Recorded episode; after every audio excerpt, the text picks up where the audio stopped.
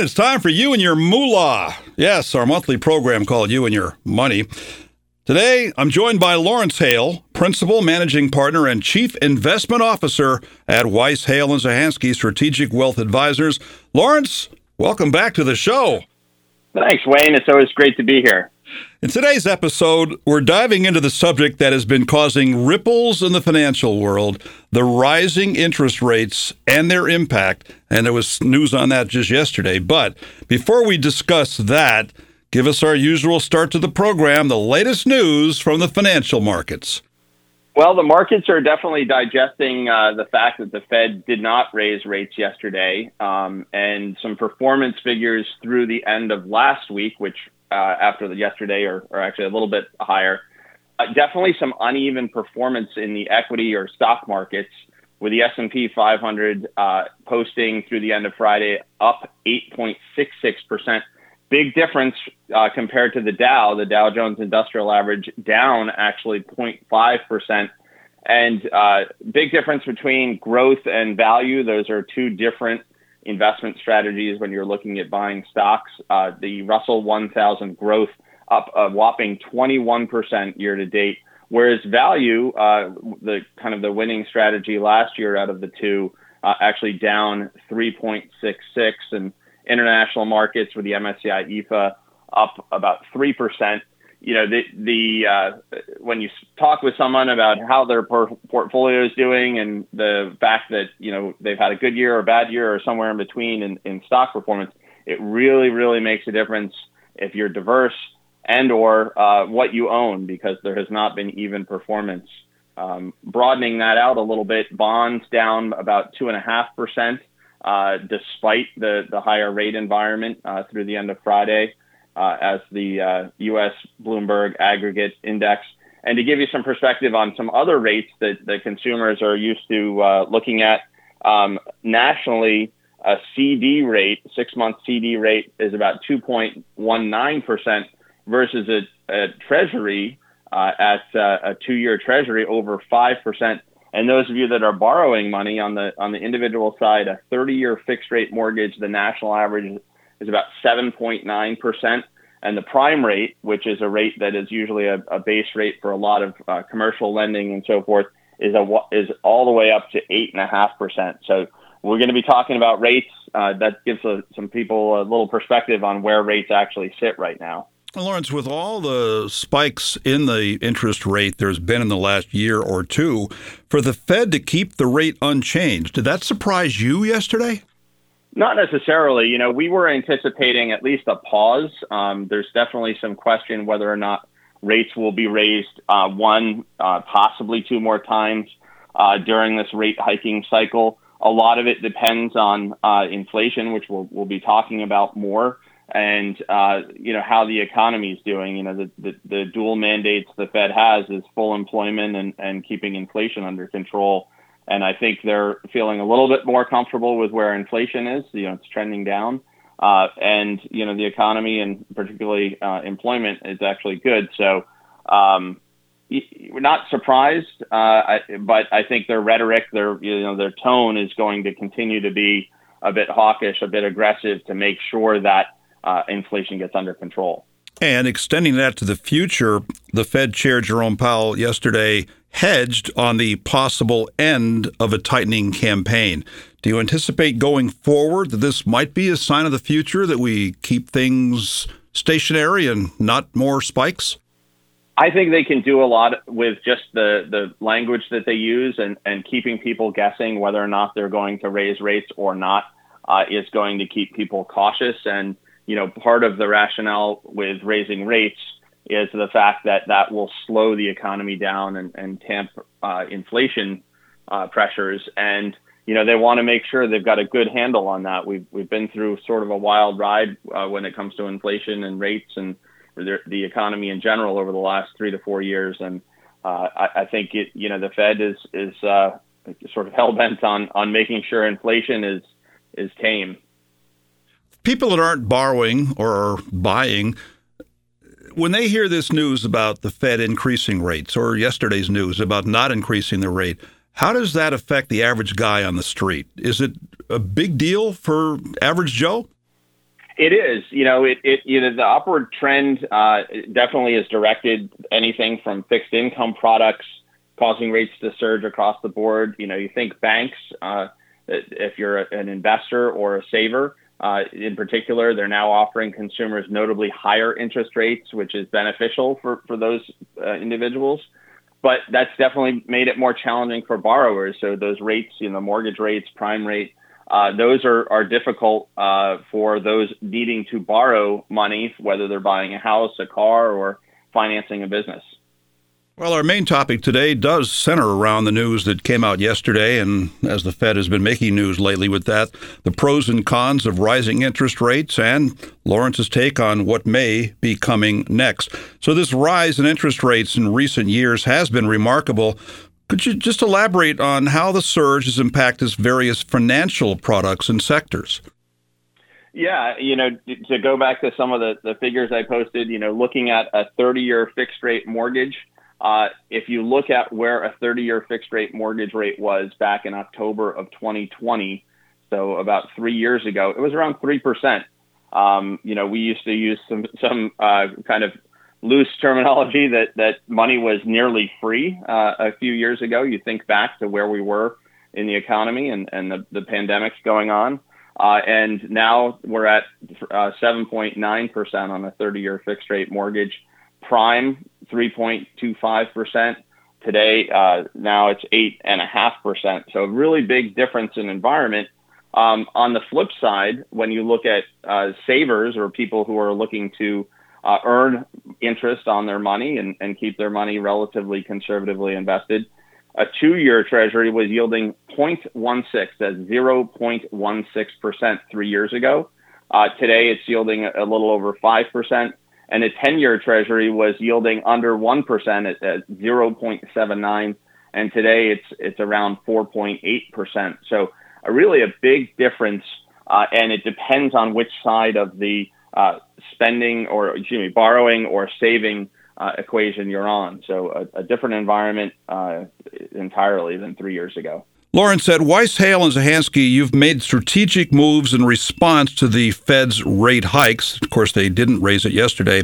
Could you share some insights on how your firm has adjusted portfolios in anticipation of rising rates?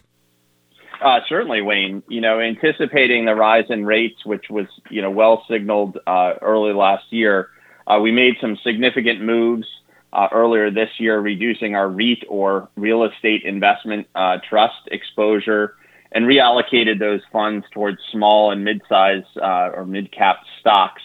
This, this strategic shift aimed at, at really adding diversity to portfolios and, and looking to enhance overall returns, given some valuations in those sectors. And currently, we're really, uh, you know, focused and laser focused on on monitoring the environment and seeking opportunities to potentially expand our portfolio's bond exposure, especially in investment grade corporate and mortgage backed bonds. Laurence, what factor was the pandemic for the current interest rate scenario? Well, you know, it really played a huge part in uh, impacting rates and, and kind of led us to where we are today. So if you think about what happened during the early stages of the pandemic, uh, there was a very swift response, uh, including drastic cuts to interest rates by the Fed uh, to stimulate economic growth.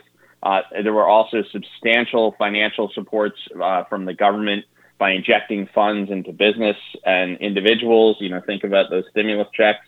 And that fueled a rapid rebound of the U.S. economy, which was really positive at the time, given what was going on. But the, the rebound also brought its challenges, such as increased demand, supply chain disruptions. Think about you can't get toilet paper, can't get uh, you know a new car. Uh, and ultimately, that that leads to inflationary pressures when you've got uh, increased demand, decreased supply. Yes, inflation has been a major concern. So, how has the Federal Reserve responded to these inflationary pressures, and how has that impacted interest rates?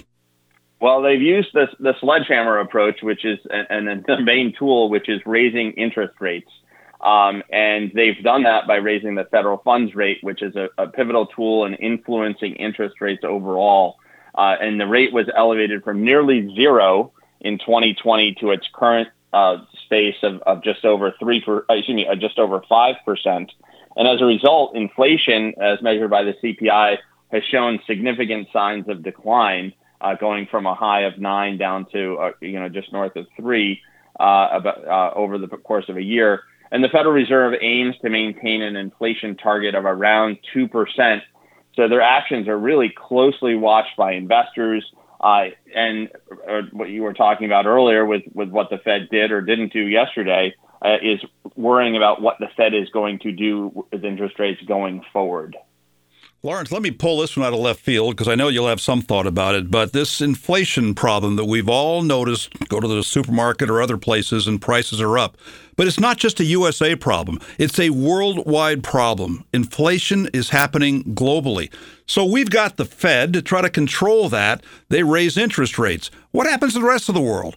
How do those countries control or try to control inflation? Most countries have some sort of central bank authority, and they have similar tools uh, to uh, you know combat inflation. Uh, there are obviously countries where you know depending on the size of their economy and the ability of uh, kind of the believability of their government um, and the value of their currency relative mostly to the U.S. dollar, at least a, a basket of, of international currencies.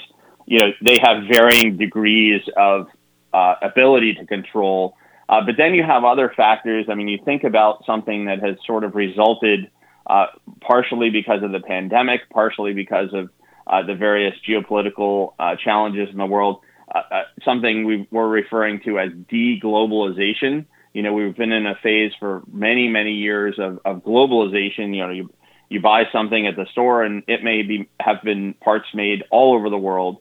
Um, that isn't necessarily the case anymore because we saw some of the the uh, risks to that during the pandemic, and we've also seen some of the risks if you have uh, international relations with certain countries that are a bit challenged and, and wanting to, uh, you know, not have that uh, particularly critical uh, component or part or technology uh, manufactured elsewhere. So the deglobalization is, is, also contributing to some inflationary pressures.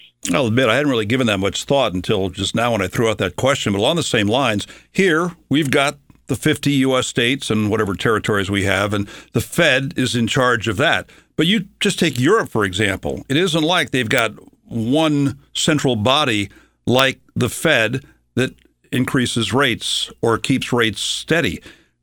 I know they're in the Euro Union over there, but by the same token, if Spain does it and France doesn't, doesn't that have some sort of an, a, a degree of instability in the markets? They do, you know, since they're on one currency, they actually do have a central bank authority. However, the EU is, you know, they've got various levels of membership. You look at at, at uh, the UK; they're not in the EU. Uh, they've definitely stepped away from that. So it does create different environments across the countries in Europe um, you know, you look at an area of the world that is almost always some country is under some some significant pressure down in South and Central America, and a lot of that has to do with the instability of the, of the government and and uh, you know you look at at how some countries have had these hyperinflationary environments, but you know the tools to to combat this are are varied and you know imperfect, uh, definitely. Um, and you know, the the the I guess the positive thing in the U.S. is we do have a central bank. They are very much uh, ha- have a hand in markets, uh, particularly the the uh, fixed income market.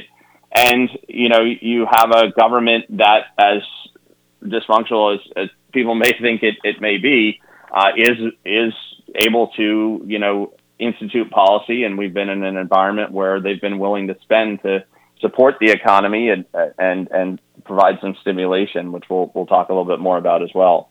Well, I won't bother you by asking about who controls interest rates in Antarctica, but yeah, you sure have your finger on the pulse of what's going on here with the pros and cons of rising interest rates. The deficit spending by the government's also been a key factor. How has this fiscal policy influenced interest rates, and what are the implications? You know, yeah, it's a it's, it's a big topic, and you know, the, thankfully the U.S. has a huge capacity to borrow because we're the reserve currency of the world and continue to be, and hopefully that remains that way. Um, that's a, a, a, definitely a good place to be in, and our economy is very strong and, and stable. uh, relative to the rest of the world. But you know, this persistent deficit spending by the U.S. government def- significantly impacted the supply side of the interest rate equation. Um, if you think about how they've done that, if, if you need to to spend more than you have, uh, think about a consumer, you need to borrow money. Well, what does the government do? They issue treasury debt to finance its operations, to finance that that deficit, and that creates a substantial supply of these treasury securities that they need investors to purchase um, to you know essentially lend the government money to spend. So the Federal Reserve, previously a major buyer of the, those securities through programs like the quantitative easing program, um, has ceased those purchases and is actually unwinding their balance sheet. So you, people may have, have heard that is is happening, uh, and that leads to an increase in supply and consequently higher interest rates to attract new investors. So just as there's supply demand dynamics for goods and services, there's also supply and demand dynamics for U.S. Treasury debt, uh, and that has an impact on where interest rates sit. So it's it's a multifaceted, uh, complex, and interesting challenge, but uh, you know we're we're definitely navigating our way through it, and the trend seems to be moving in the right direction. The economic repercussions of these rising interest rates are critical. Could you shed some light on the potential economic scenarios that might unfold due to this interest rate environment? Absolutely, Wayne. And, and the impact of rising rates uh, can take various forms for sure.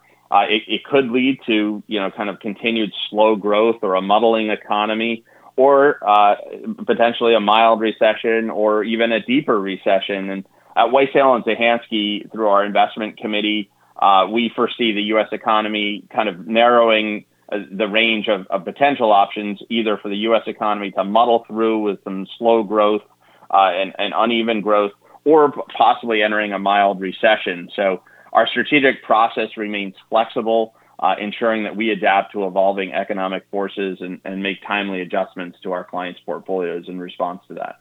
And thanks in part to the inability of Congress to get anything done, we're only a couple weeks away from a potential another government shutdown. What's the impact of a potential government shutdown on the market and on interest rates? You know, it, it typically those are usually short term uh, in in nature and don't have any lasting impact, but they are highly uh, disruptive to a, to investor psyche. So you do usually do see some heightened market volatility. Um, you know, if you think about kind of government policy as a whole, and the fact that we have a divided Congress, uh, and you know they don't seem to be coming to consensus on on much, if anything.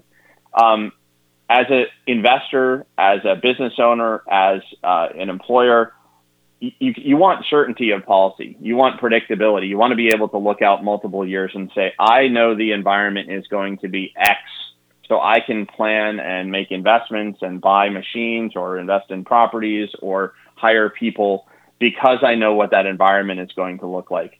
And when you look at the federal government, uh, in addition to various state policies, you know, when policy is in flux, it leads to uncertainty and thus it means that investors are less certain of the future. And that's what you see with a lot of volatility. You know layer in the federal reserve policy they've been pretty clear with what they're doing. Um, it's just really a question of when is the rate environment going to stop uh, rising uh, and kind of stabilize, which which could lead to some really interesting opportunities uh, based on where rates are now and, and where they could go in the future. And as we discuss the pros and cons of rising interest rates, let's just take a typical investor at Weiss, Hale, and Zahansky, and they have their portfolio. They got their diversified portfolio. They got their stocks. They got their bonds. They got their domestic. They got their international, that kind of stuff. And then they didn't do it yesterday, but the Fed increases interest rates. Does that have any direct or indirect impact on people's portfolios? Assuming that they're not even touching it, they're just leaving it right there where it's been. Well, this is one thing I know for sure. The market, the, the, the portfolio is going to go up or it's going to go down. so I, you know, the, the, direction is, is really uh, dependent on, um, you know, really what not just Fed uh, rhetoric is or, or their actions may be Um, but also, you know, some other factors, corporate profits, you know, our earnings coming in. We've, we've seen that over the last few weeks uh, impacting markets, um, our geopolitical issues causing things. And I think, you know, when we look at allocating assets for clients, we take a long term strategic look. So there's a lot of noise continuously in the market. If you looked at historical events, um, either made, even major ones, wars, you know, assassinations of, of, of world leaders, those kinds of things that uh, pandemics um, that have shocked the market and the economy. You know, when you take a, a wide enough view, those are blips on a on a mountain of of you know growth. So it's it's really important to uh, filter out the noise in the short term and align your portfolio strategy to you know your long-term goals, which is which is what we remain focused on. So um, it's definitely you know like I said, it's going to go up or it's going to go down. We're we're fortunate the last couple days it's gone up, um, but tomorrow it could go down, and and uh, we we don't put a lot of credence into the day-to-day moves of the markets. We look more at longer-term trends. And I'm a big believer in paper losses. Despite all the fluctuations of the market through whatever reason, if you leave your money there and don't take it out, it won't have an immediate short term effect on you. It's the people that are going to try to take it out for some reason. They're the ones who run the potential risk of, of losing money. What's your thoughts on quote unquote paper losses? You know, it's, um, I think you're right Wayne, in the fact that you know when you see losses on a statement, that you're not realizing those losses uh, unless you sell. So you know that that kind of leads right into what you were were saying. However, um, there's some interesting things you can do if you if you really look at things from a strategic standpoint. If you have a loss in an investment, and I think we've talked about this a little bit in some prior shows, is if you have a loss in an investment and there's a comparable investment that essentially does the same thing, plays the same role in the portfolio, you can potentially, if it's in a taxable account, take that loss. So realize that loss, buy at the same time another investment that's nearly identical and use that tax loss to offset some gains or potentially lower your ordinary income. So there's some really uh, interesting strategic things you can you can factor in, and, and that's what we do all the time is look at how we can maximize client outcome, um, not just through investments, but through an overall strategic approach to looking at taxes and um, you know policy and and you know retirement income and and so forth. Man knows his stuff. Good answers from Laurence Hale. But here's the question of the day: You know your stuff, but did you see the Texas Rangers winning the World Series? You know, the Red Sox weren't in it, so I didn't pay a lot of attention. I, I, I hate to say, and, and I'm not a baseball uh, buff, but I, I did hear it at about six o'clock this morning on the radio. So, well, you know, the best part it means that basketball season's around the corner. Right, that, and hockey. We can't forget hockey. All right, Laurence. Awesome stuff today. Thanks for your valuable insights and for joining me today. Oh, always a pleasure, Wade. Absolutely. And to our listeners, remember that informed decisions are key to navigating the ever changing economic landscape. If you seek guidance or wish to discuss your financial strategy, don't hesitate to reach out to Weiss, Hale, and Zahansky Strategic Financial Advisors. Visit the website, whzwealth.com, or call them at 860 928 2341 to schedule a complimentary consultation. Weiss, Hale, and Zahansky Strategic Wealth Advisors offer securities and advisory services through Commonwealth Financial Network, member FINRA SIPC, a registered investment advisor fixed insurance products and services offered through CES Insurance Agency. They practice at 697 Pomfret Street, Pomfret Center 06259, and at 392A Merrow Road in Tolland 06084. They can be reached at 860 928 2341. Weiss, Hale, and Zahansky Strategic Wealth Advisors do not provide legal or tax advice. The tenured financial services team strives to support clients in achieving their financial life goals. For more information regarding wealth management and customized financial planning with Weiss, Hale, and Zahansky Strategic Wealth Advisors, please visit WHZWealth.com.